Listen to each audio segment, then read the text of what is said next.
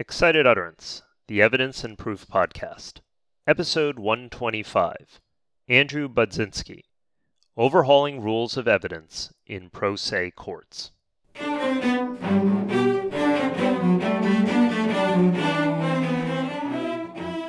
Welcome to Excited Utterance. I'm your host, Ed Cheng from Vanderbilt Law School. Excited Utterance is your podcast for cutting edge scholarship and developments in the world of evidence. We bring virtual workshops to you throughout the academic year. This week, our guest is Andrew Budzinski.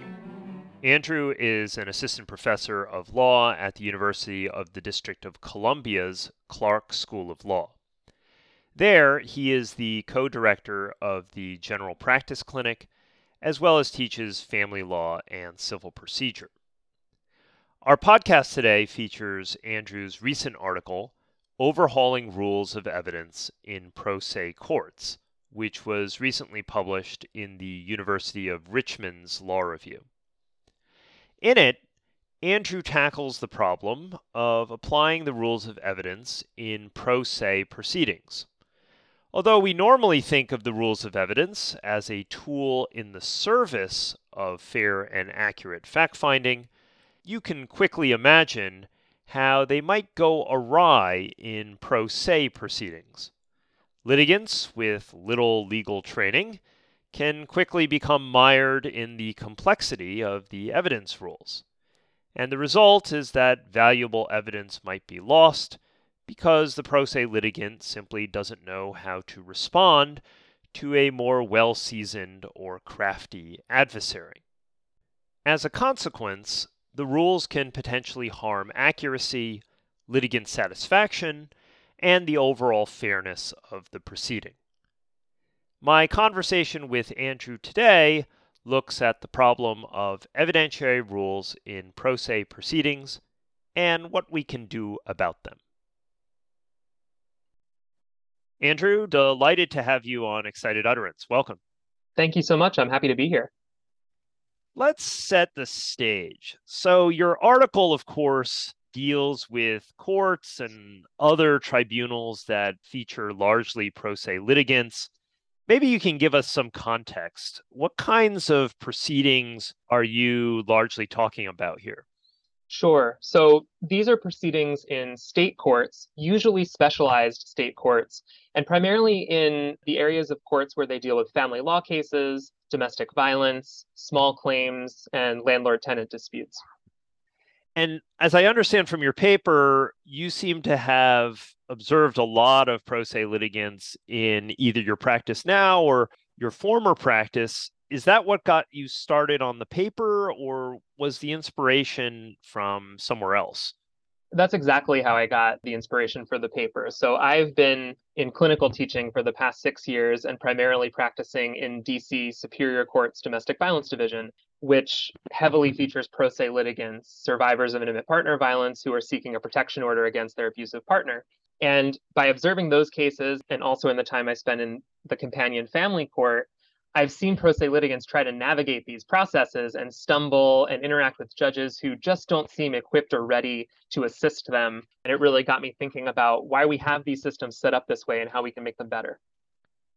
So let's talk a little bit about the problem. One of the things I really liked in the article is that you grounded the discussion in a case study. So, specifically looking at a family law case with some specific evidence and perhaps you can talk a little bit more about that case study and use it to show some of the problems that pro se litigants face in applying the rules of evidence. Sure. So the example I give is of a parent in a custody case. And one of the reasons I use that example is because custody cases involve one person against one person, parent against parent. And so there's a relatively equivalent power system there. And I use the example of an online report card a fairly modern piece of evidence that a parent might try to introduce to show that their child is excelling at school or how they're doing under their care. And at gut level, if you were to pick someone off the street and ask them, should a judge be able to read that report card? They'd say, yes, that makes a lot of sense. It would be fair for the judge to see how the child is doing in school. But under rules of evidence, as most lawyers would know, a litigant would have to meet the evidentiary standards to get that report card and evidence, and it's harder than it might seem. So I sort of break it down in the way an evidence professor might that the report card has to be relevant, it has to be authentic, and it has to be sufficiently reliable. And, and in this case, that mainly means it doesn't present hearsay. And overcoming those evidentiary obstacles is, first of all, much easier for a lawyer who's trained to identify and atomize the facts about that particular piece of evidence and convince a judge it should be admitted than it is for a layperson, for someone who doesn't have that training. And presumably, it becomes even more of a problem when what you have is one party, and this often happens in family law type cases, one party is represented, the other one is not. And so it becomes a tactic where the lawyer says objection hearsay, and then the pro se litigant has to struggle with the rules of evidence, trying to figure out business records exception and the like. That's exactly right. And two pieces there. One is that lawyer has to make that objection, right? They have a professional obligation to raise the objection, provided there's a good faith basis to do it. And the second is that unrepresented person has likely never thought of or heard of the business records exception. It's not intuitive even that a school is a business. And of course, in evidence parlance, we've shifted to talking about that as a regularly conducted activity. That doesn't really fit either. But in reality, what that litigant would have to do is show that that report card was produced or kept in the regular course of the school's business. It likely was. And they'd have to either get a custodian, someone who keeps that record, to come into court and testify to that, or in some jurisdictions, get an affidavit from that same person saying that it meets all those criteria. And I'll note in DC, our evidence law actually doesn't allow those self authenticating affidavits. So they would actually have to get the school employee to come in and testify. They're unlikely to know they have to do that. And even if they do, it can be challenging to get that school employee in on the record. And so that puts the judge in a position where either they have to exclude it because the litigant can't meet those procedural requirements or admit it anyway, even over a fair and valid objection. Is there any effort to educate the pro se litigants about these rules? Because presumably they need to know ahead of time to do some of these things in order to have the evidence admitted. So I'm glad you raised that because it depends, in my experience, entirely on the judge. And so we have some judges who are really great on this score, in my assessment. They will, in hearings leading up to an evidentiary proceeding, tell litigants you have to come in with all your evidence, bring anyone you want me to talk to, bring any paperwork you want me to look at, any documents. In the pandemic age, they've had folks actually upload those things onto Box, which the court sponsors. And so there is a lot of dialogue about making sure you have your evidence and witnesses available. In my experience, there's less dialogue about whether that substantively will be admissible in the proceeding, judges by and large try to help litigants understand the rules. They'll try to say, well, you can't tell me what someone told you out of court. That's called hearsay. Or you can't tell me what you think this person is thinking. That's speculation. And I think that that's hit or miss. And different judges have different levels of patience or time, frankly, on busy dockets to engage that kind of explanation. So it really does depend. I've actually often wondered about this problem of the rules of evidence and pro se litigants. So you probably don't know this, and probably the audience doesn't either, but from time to time, I talk with the judges on the workers' compensation court here in Tennessee, and they are required to impose the rules of evidence as of about a decade ago in their proceedings. And as you might imagine, many workers' compensation claimants are pro se, and they, of course, struggle with the rules. And the scenarios are very similar to the ones that you described. So the litigant will come and say, Well, I have it on my phone. Can I just show you on my phone?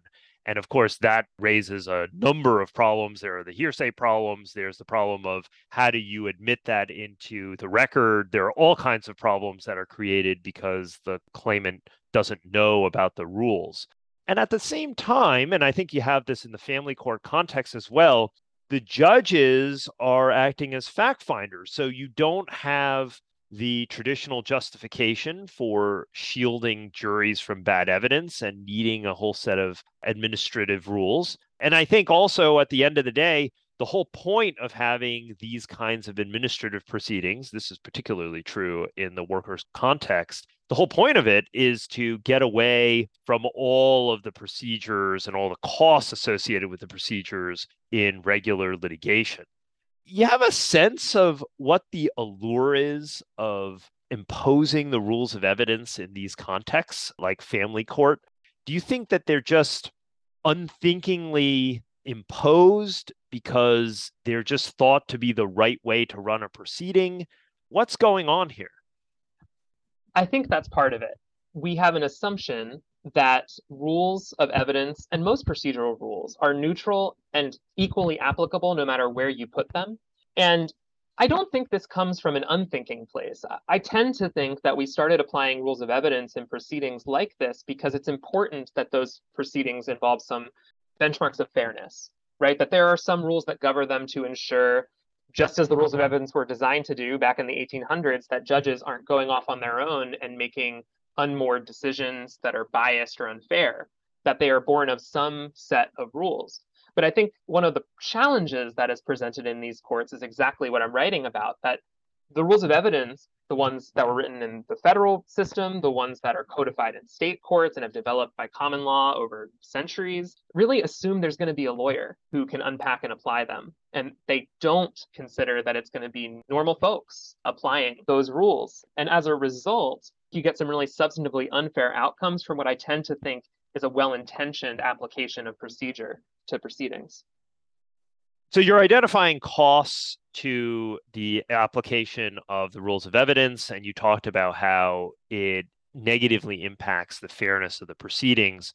Perhaps you can talk a little bit more about the costs of this one size fits all approach to evidence. And you characterize it largely as an access to justice problem, but I thought maybe you could explore that some more.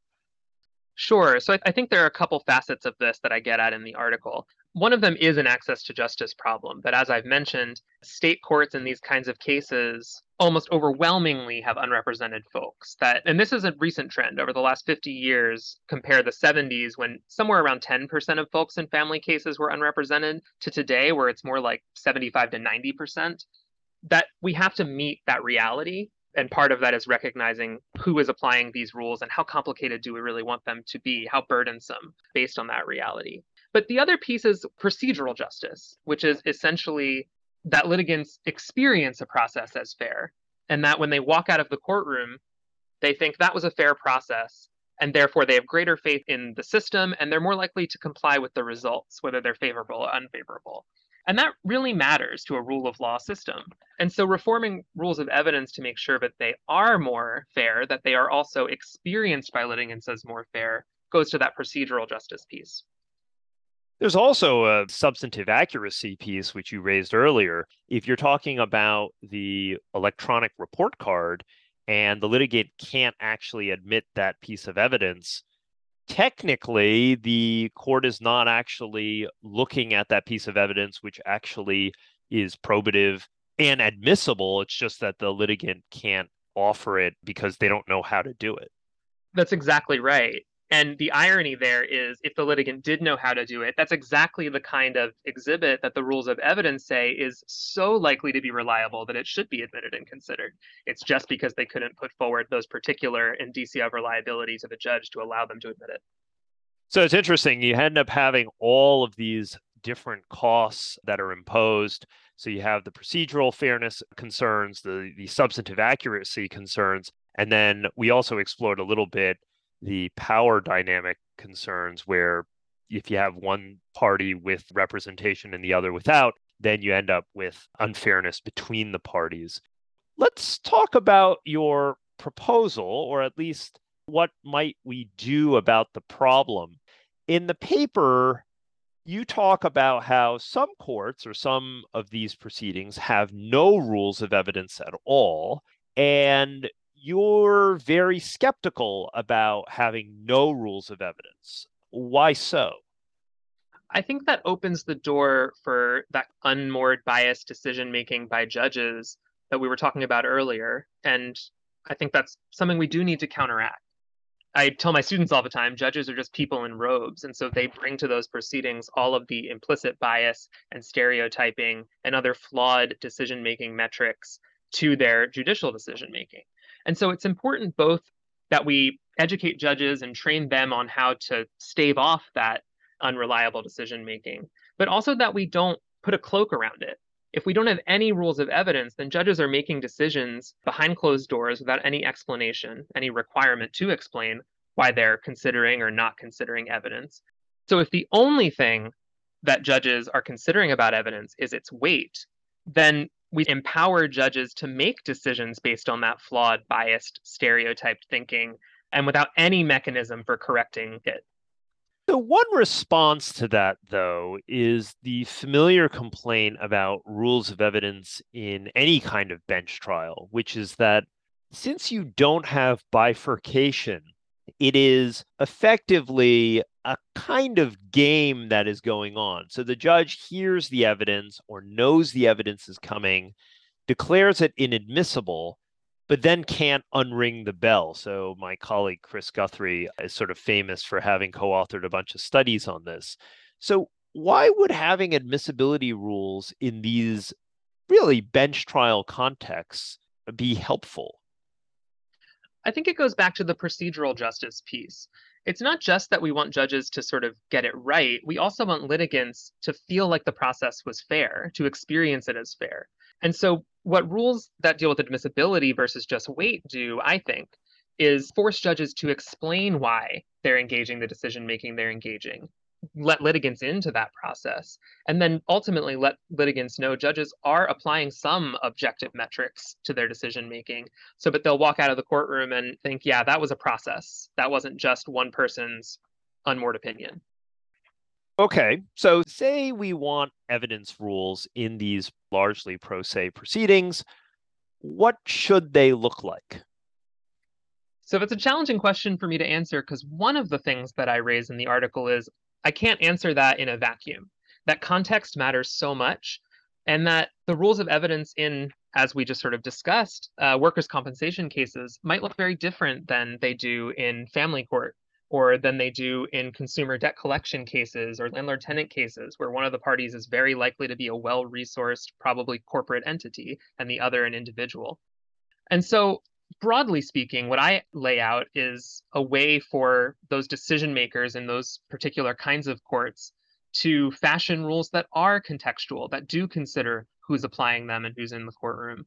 And at base, that involves simplifying the rules and what that simplification entails is going to depend on that context. But making them accessible to folks who don't have a lawyer and not requiring them to jump through all of those hoops that we talked about while still ensuring that powerful resource parties can't abuse that simplification. The other piece is training and reconceptualizing the role of judges in those courtrooms.